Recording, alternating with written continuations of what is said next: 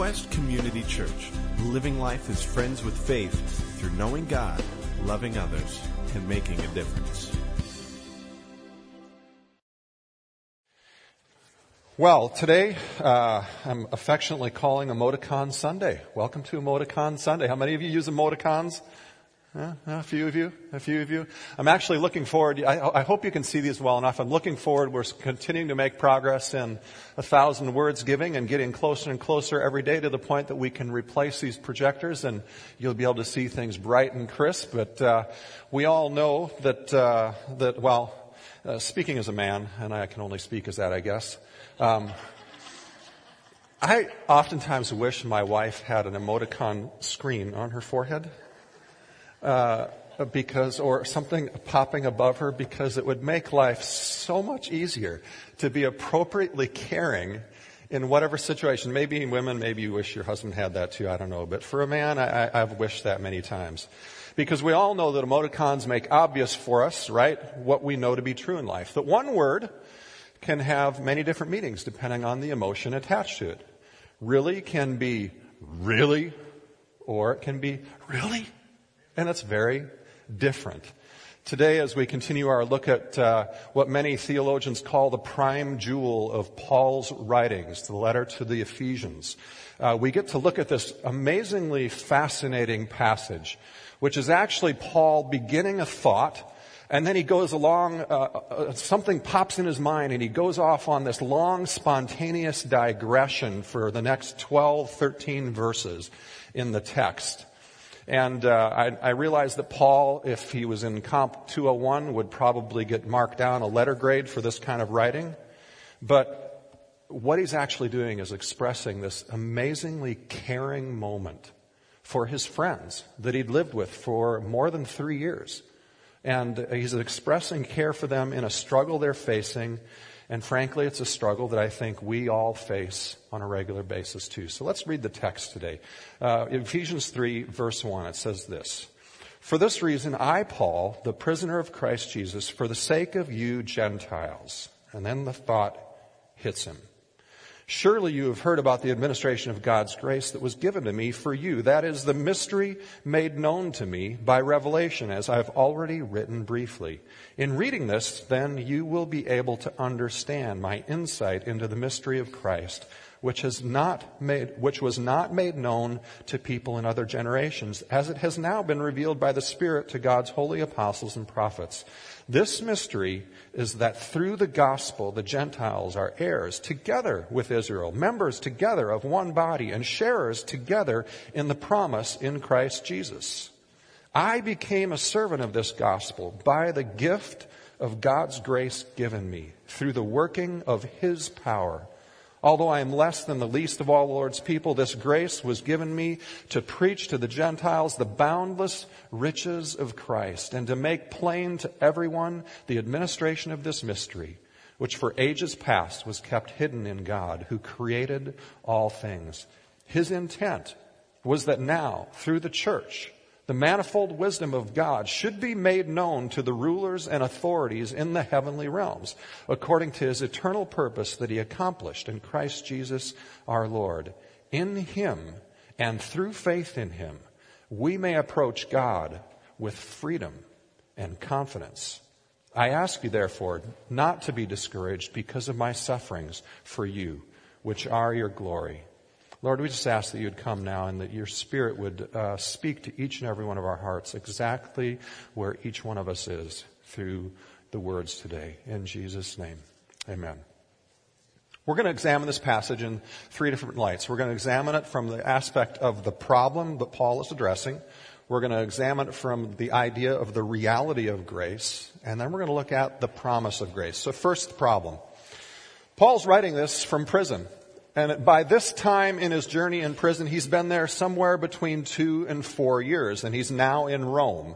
And the reason is he's in Rome is because he got there because that was about the only way he could avoid being railroaded by the lower courts. And on the way to Rome, Paul has experienced shipwreck. He's experienced a viper biting him and a very long, hard winter waiting to get there. Notice what Paul says in verse 1. He says, For this reason, I, Paul, the prisoner of Christ Jesus, for the sake of you Gentiles. And then at the end of the passage in verse 13, he says, I ask you, therefore, not to be discouraged because of my sufferings for you, which are your glory. See, what Paul is addressing here is actually a common theme that we hear in motivational speeches all the time today. What he's actually addressing in this passage is choosing our perspective choosing our attitude in life, choosing what reality is going to control our view of life. Which, in a sense, emoticon are we going to attach to our currently challenging experiences? See, in the face of suffering, Paul is gently exposing our tendency to get caught up in discouragement and complaint rather than grateful praise to get caught up in our present difficulty, focusing only on that to the exclusion of our current and future hope that is actually grounded in our past experiences. It, he's giving us, in a sense, a choice and how we respond to this is the choice, the difference is between the choice of receiving this wonderful gift of the boundless riches of Christ or living in a stagnant life mired in discouragement and, and anxiety, maybe even fear. See, the text is ultimately about every problem we face. God gives us a promise for it. See, for Paul, in the Ephesians mind, he's this great Christian leader. God does miracles through Paul. In fact, the Ephesian Christians have experienced and been the recipients of many of these miracles that God has done through Paul. And now, after many years of him being imprisoned and wondering when that's going to come to an end and wondering what that end is going to be like, the Ephesians are struggling with discouragement because of Paul's suffering. I mean, if Paul suffers so, then with no end in sight, then, then where's God in this? And where's God in life for us if Paul suffers this way? And we face the same struggle, don't we? We face it the same. When you lo- when someone you love, uh, especially someone that you think is so good, so innocent, so so influential, so righteous, or whatever you label you put on, suffers like Paul, we tend to struggle with getting bitter or numb or disillusioned or maybe even discouraged with church and God. In fact, some of you, that very struggle has been the reason that has held you back from being all in with God or being committed to God fully and committed to the church as God invites. And this is what Paul is dealing with in this passage. Paul's thought of prison in verse 1 all of a sudden brings to his mind this concern that he has.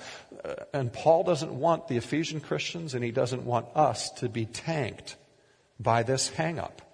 He wants us to learn to live in the promise of God. But Paul doesn't, as the Bible doesn't, gloss over the realism and the difficulty and the hardness of life. The Bible is extremely realistic about the hardness of life, isn't it? And yet with realism, full realism, Paul also invites us to look at the reality of grace. He's not a Pied Piper. He's not asking us to jump from our harsh reality all the way to touting a promise. He actually wants us to start first by looking at the realism of grace in our life.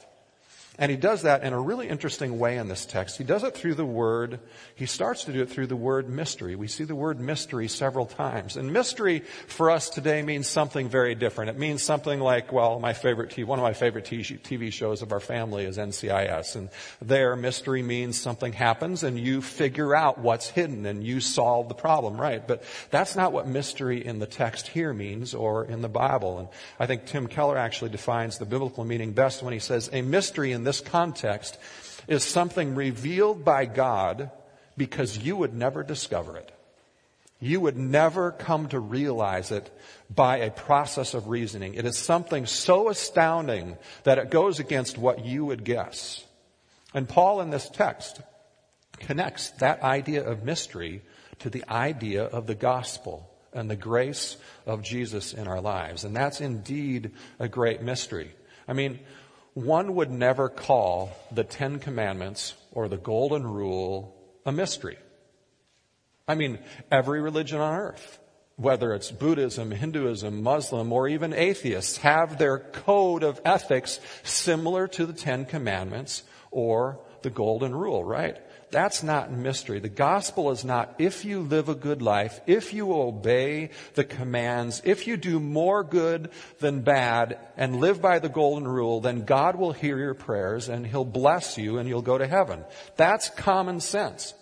It's so common that when you talk to individuals about faith today in our community, you hear that on a regular basis. I live a good life. I am okay, right? No, the gospel is a mystery. The gospel is God fulfilled justice by taking on himself the rightful judgment and penalty of sin for all of us so that he could be both just and merciful. God came to earth and he won the ultimate battle for, for, through suffering. He gained everything by giving it away. This is all the message of the gospel. He destroyed violence and offers us peace by taking the violence upon himself. He restores our righteousness. We don't have to do, restore our righteousness by penance. He restores our righteousness by an amazingly beautiful gift. And when you choose to receive that gift, you are simultaneously a sinner and a saint. He sees you perfectly forgiven of everything. He sees you perfect and yet he recognizes you are not yet fully restored. He accepts you. He forgives you absolutely, completely of everything and yet he sees you realistically for who you are, not fully restored yet. And he gives you his Holy Spirit to help you truly, deeply change. This is the gospel. Grace demands you lose your life to find it, that you surrender your life and surrender your control to find stability. No, being saved by living a good life, that makes sense.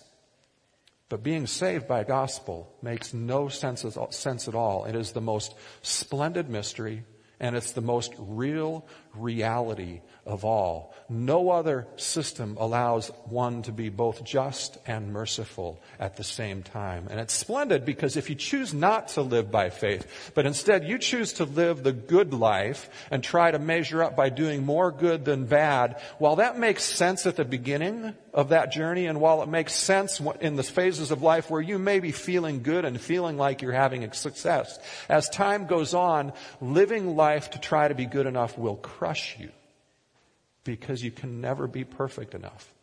You can never be free enough of your weaknesses and your sin in your life. The only way to be free and the splendidness of this mystery is that it is through salvation by faith, accepting this grace and the loving leadership of the Holy Spirit of God living in your life. The gospel is a counterintuitive, beautiful wonder that frankly, you can never get tired of hearing how much God loves you. There's never can be, there can never be another place in your life where that, that message of how much God loves you can't peel away and heal another aspect of your life. And so today, if you haven't accepted that grace, if you're still living in the, in the pattern of, I, I live a good life, I'm okay. I want to invite you to say yes to that grace today and to let go of that crushing pressure. I'll give you a chance at the end to do that. But Paul expands the idea of the reality of grace for us further in two ways in verses 10 and 11. Let's relook at those verses. His intent was now, it says, through the church, the manifold wisdom of God should be made known to the rulers and authorities in the heavenly realms, according to his eternal purpose that he accomplished in Christ Jesus our Lord. Now, Paul, of all people, is not naive about the church when he says that uh, the, through the church the manifold wisdom of God is known, Paul is completely aware of the church's faults, better than any of us. I mean, just look at the rest of his letters and look at all the writing that he had to do to address problems. Uh, so I don't want to spend a lot of time on that because we spent more time on that last week, other than just to say, I want to re-invite you to that level of deep commitment that God, through us as a church, He wants us to be committed to the church, and that's where his good is going to come to this world. And I, I, want to invite you, if you weren't here last week, to listen to that podcast from last week. But today, I want to focus our time more on the last part of that, which says, according to his eternal purpose that he accomplished in Christ Jesus our Lord. Now, we know what that eternal purpose is. It's actually contained in the thesis statement of Paul's letter to the Ephesians. We dealt with it months ago when we talked about it in Ephesians 1:10. That God's purpose is essentially to unify all things, to sum up all things in Jesus. That his ultimate purpose is to bring everything together in wholeness and health in Jesus. Now, this only makes sense in light of the larger story of the Bible, which is simply this. Since the time that sin entered the world, all things are falling apart. I mean, your body is falling apart. Some of us know that better than others, right? And disease is the falling apart of the proper order of the body. War, divorce, childhood rebellion, violence, these are all evidence of relationships falling apart. Economic struggles, depression, trade wars, the need for unions and strikes are all evidence of economic relationships falling apart. Life wasn't supposed to be like that. God originally created life where human relationships were supposed to be enduringly, beautifully harmonious, where provision was supposed to be abundant for every need we possibly had. And in fact, I think, uh, I think, interestingly enough, throughout history, the whole fantasy with the whole fountain of youth thing is actually that essence of that divine spark in us hearkening back to what we thought life is supposed to be. Isn't it interesting, I think, how some of those divine image things come out in life? And the meta narrative of Scripture, anchored in the creation account, tells us that sin destroyed that perfection of harmony. Sin destroyed it. God didn't bring suffering. The falling apart of life. He didn't bring it. Even the desire for us to experience suffering, that's not a part of God's equation. Our sin, the Bible teaches us, corrupted not just ourselves. It's never just an individual thing. And sin didn't just corrupt our relationships and hurt our relationships. Sin is never just a relational thing either. It corrupted the very essence, the very bedrock of physical creation. It impacted everything with death, with deterioration, with the falling apart of things. Sin, the Bible teaches, is the origin of suffering and difficulty, not God. And yet for me, when I face difficult times, frustrating times, whether it's, whether it's a frustration in a job or a frustration in family or a frustration with finances or whether it's something as severe as, uh, as a friend of mine dying and leaving behind four little kids. I probably like you struggle with what Paul is lovingly in this passage trying to refocus us in, in life. And the struggle is this. We misplace the blame, don't we? So easily when things are difficult, we blame God or we become impatient, impatient with the redemption process. God has chosen to fix how we broke things in our sin. I mean, why couldn't he have just made everything right all at once? Instead of leaving us in this world where he does change lives, he does heal, and at the same time, things fall apart and disease and struggle still happens in life. Yet, and we end up choosing so often to misplace the blame or get impatient with the way God chose to operate in life right now. Yet Paul is, what Paul is doing here to encourage us is the same thing actually most of us have done or many of us have had done for us by our friends. I can remember sitting with pastors who were struggling and feeling an absolute loss of all hope for what was going on in their churches and the ministry. I can remember sitting with married couples who had lost hope and wondering whether their marriage was over. I can remember sitting with business people who were struggling and thinking maybe I'm going to be a failure. Maybe things are going to fall apart. Maybe I'm not going to be able to find that new job after losing a job. And I can remember sitting with my kids when they were discouraged and down and what do we say to our friends and what have people said to us during those times? We say things like, you remember how God was good to you in the past, how He provided for you financially when you didn't think you could get through that last time. You remember how God gave you a job when you didn't think you could get a job. You remember, you remember that time you thought you were going to get divorced and God, God restored things and healed things? You remember those things? See, we so easily get lost in the fog of the difficulty that we forget how God has been in our past. And sometimes we even miss how God is current in our present because the fog of the cloud of discouragement is so thick we don't even see the opportunities that God is bringing of His grace in our present time. And that only gets worse when we think that God is the one punishing us, when we think God is the one who's bringing the suffering to us, doesn't it? Paul says, I want you to remember the reality of grace. I want you to remember where God stands in relation to suffering. He's not on the side of bringing the suffering, He's on the side of redeeming and restoring and healing and promise.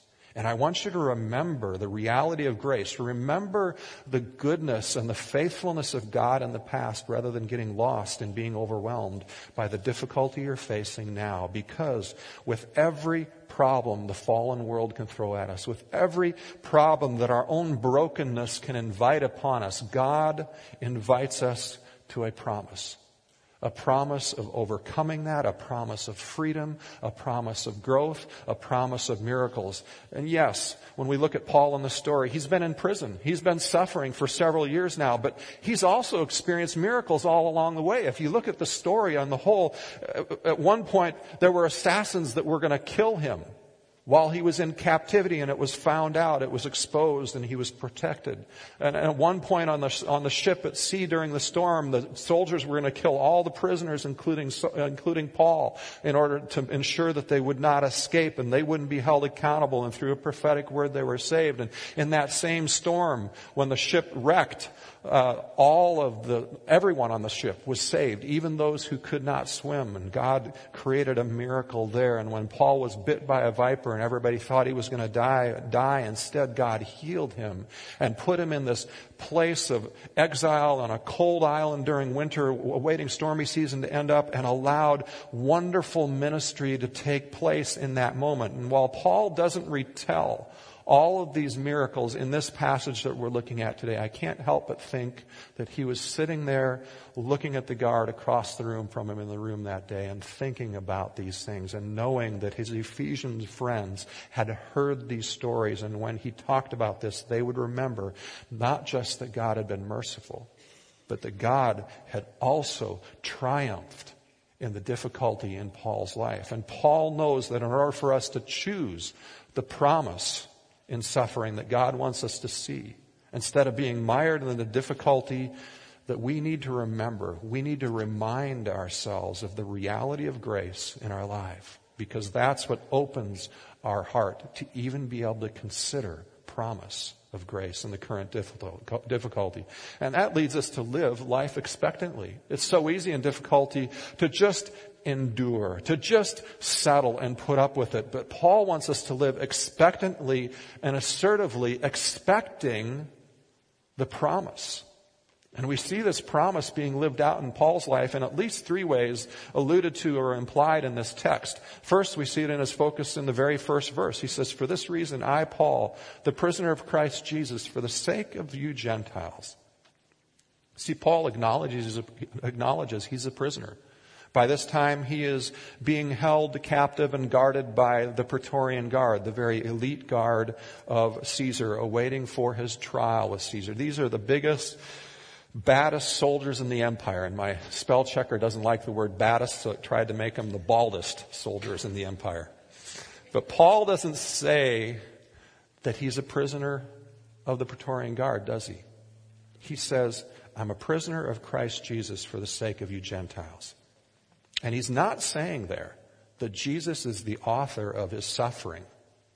What he's doing is he's putting on display there the level of trust that we can have in God. The same kind of trust that Jesus expressed when he told Pilate, you would have no authority over me unless it was granted you by God. God is the victor in all situations. And Paul trusts that God's power is more than capable to handle any situation, any circumstance he's in right now. And what he's expressing there is a trust and not even an acknowledging the authority of the guard in the room. He's only acknowledging the true authority that he realizes is above all else. And second, we see the promise of Paul's, uh, of grace and Paul's excitement about mission. And this is kind of implied in the text that can only be accomplished through his suffering. See, Paul has been following Jesus, and realizes that following Jesus in mission oftentimes involves difficulty because God's going to put us close to people who require reconciliation. And the only people who require reconciliation are struggling with sin, are struggling with suffering, are struggling with evil, and sometimes we suffer being in close proximity to those relationships. And God puts us in places where conflict and evil exists so we can be agents of reconciliation. And man, what we would have missed if Paul hadn't had this perspective throughout this whole journey. I mean, Paul, while he's in prison in Rome, writes what we affectionately call today the prison epistles. He writes the book of the Philippians, one of my favorites in the New Testament. He writes the book of Colossians. He writes Philemon. And he writes this, the crown jewel of all of his writings, Ephesians. And man, can you imagine the loss we would have experienced if Paul had gotten caught in the discouragement rather than living in the power of the promise of God and his grace in the midst of suffering if he wouldn't have written these things? And we can look further even in the book of Acts and in the book of Philippians and know that while Paul was in prison, many of the Praetorian Guard actually gave their lives to Christ and followed him. And it says even some of Caesar's household became members of the faith in following Jesus.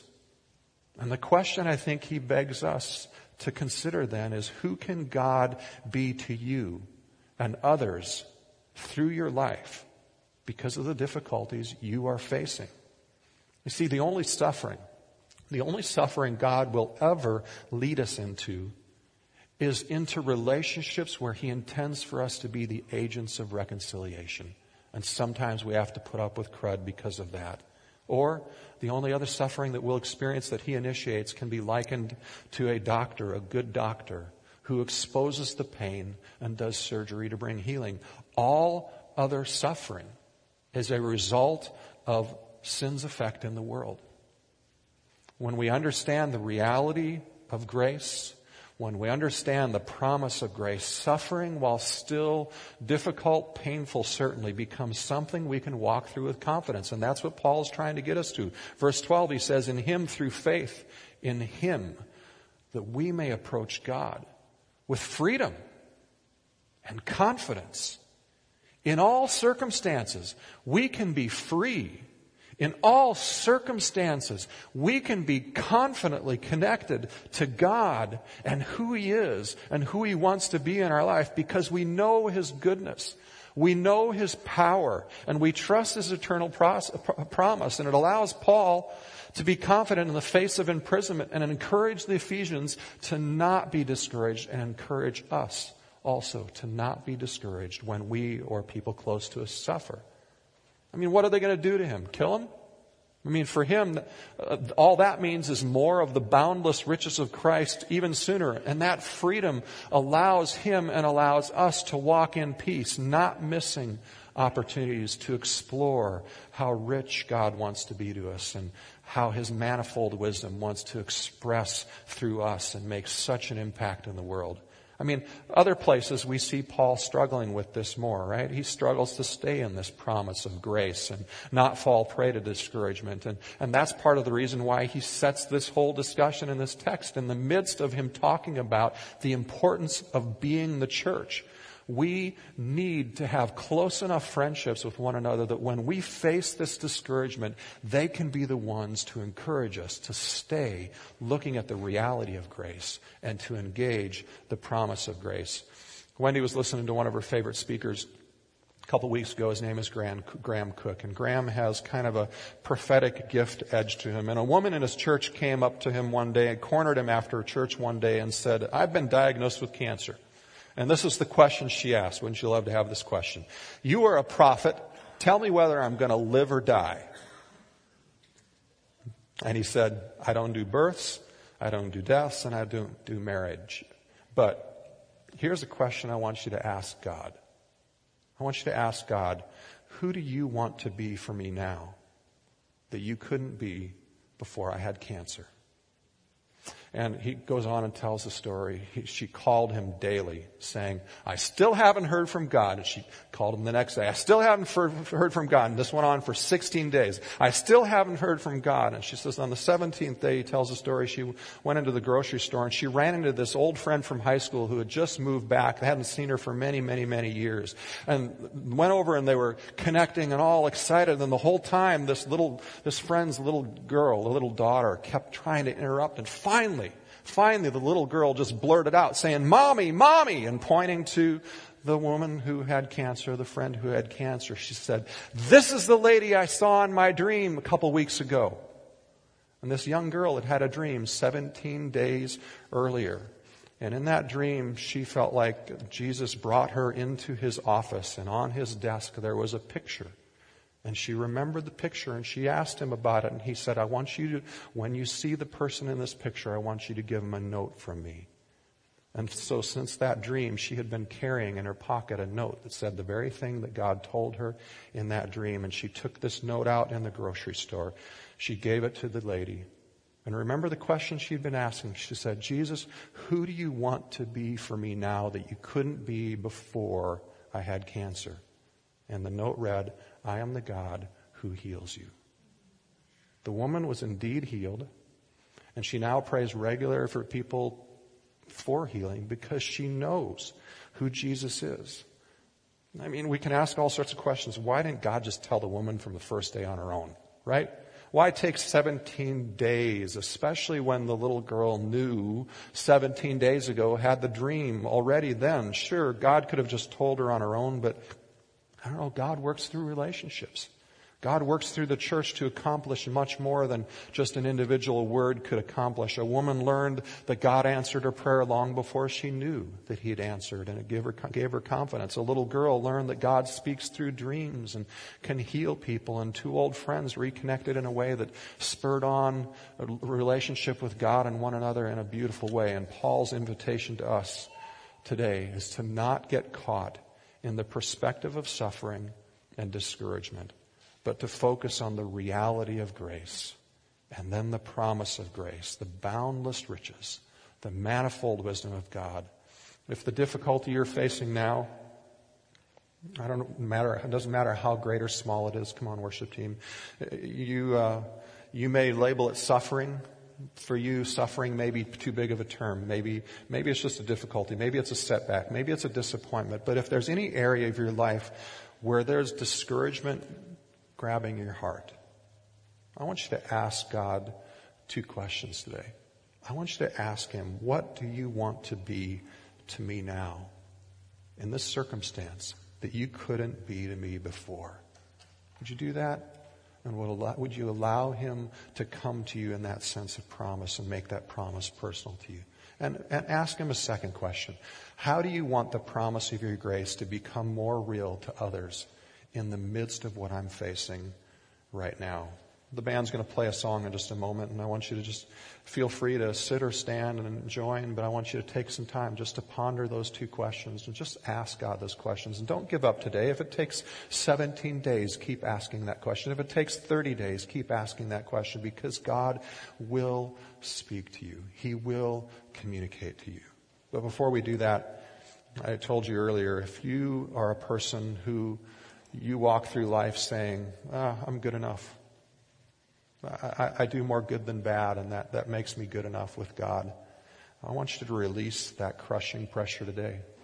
I want you to accept the grace of God, the grace that comes to you and says, I forgive you completely, and yet I'm completely realistic about where you're at. And, and I'm going to empower you. I'm going to give you my Holy Spirit. I'm going to help you change. And no matter how long it takes, I will fulfill my promise to you. That's what God's invitation is to you today. So if you're here and you have not made a decision to follow Jesus, I want to invite you to say yes to follow him today and receive that grace. And you can do that by any time during the next two songs, just stepping out, going back to the prayer area over here, and either some elders or staff or myself will meet you there. Um, Lord, we just thank you. We just thank you for this encouragement today. Lord, I pray that you'd speak to each and every one of us in our hearts in the areas where we're feeling discouragement, that you would remind us that you're for us and the reality of how you've been for us in the past. And that you would speak to us the promise you have for us right now. In Jesus' name, amen.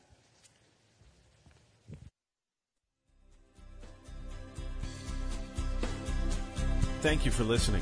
Join us at Quest as we walk with one another in friendship while discovering the reality and goodness of God together.